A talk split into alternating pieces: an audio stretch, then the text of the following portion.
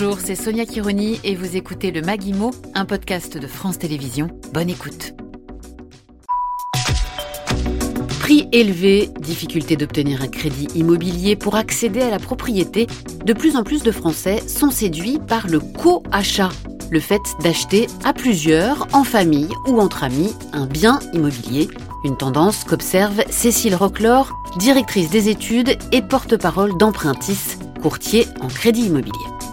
Alors l'envie, oui, parce que concrètement, on se dit tout de suite, euh, à deux, on achètera plus grand euh, ou en tout cas plus aménageable euh, que tout seul, parce que surtout en Ile-de-France, les prix de l'immobilier sont élevés. Ça peut même permettre d'aspirer à une maison au lieu d'un appartement.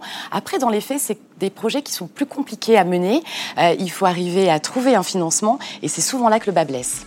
Vous voulez dire qu'acheter à plusieurs, c'est plutôt un handicap vis-à-vis des banques? Alors si on n'est pas dans le cadre de la cellule familiale, euh, frères entre eux, fratrie, euh, parents et enfants, euh, ça va être beaucoup plus compliqué encore pour le banquier euh, de financer ce type de projet. Tout simplement parce que c'est des projets où on a un risque sur la trajectoire de vie euh, des acheteurs.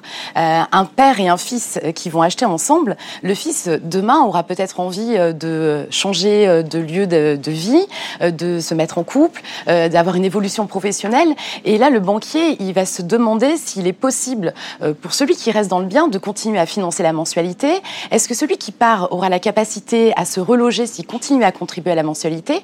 Donc il y a de vraies questions sur euh, le fait qu'on puisse continuer à payer son crédit et c'est ça que le banquier va regarder. Euh, si on est entre amis, c'est encore pire parce que le risque de désaccord dans une amitié, ça existe malheureusement.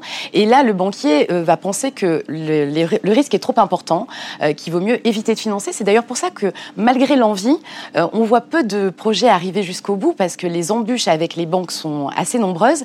Et puis, accessoirement, il va falloir trouver quand même un banquier qui va accepter de financer un projet atypique, euh, puisqu'on n'est pas dans un couple ou dans une personne seule qui emprunte et qui prend son risque. On a euh, des emprunteurs multiples avec des situations professionnelles et financières différentes qui vont évoluer différemment. Donc, un banquier qui va devoir être à la fois bienveillant et qui va être expert pour pouvoir regarder tous les sujets de l'indivision lors du financement. Et en dehors de la question de l'accès au crédit, si on a déjà les fonds, acheter une résidence secondaire, par exemple, à plusieurs, selon vous, c'est une bonne ou une mauvaise idée? C'est vraiment un, projet risqué euh, parce que dans l'amitié, on ne sait jamais de quoi l'avenir sera fait. Euh, donc, euh, par principe, il y a quand même un peu plus de risques.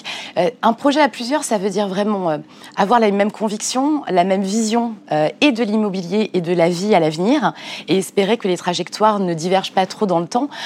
c'est une bonne façon de réaliser un projet avec la crise sanitaire. on a vu qu'on avait tous envie de plus d'espace, de verdure, et, on a vu le nombre de résidences secondaires qui étaient vendues euh, augmenter de façon significative.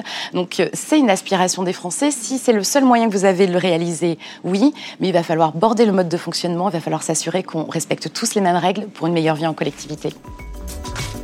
Merci beaucoup, Cécile Roclor.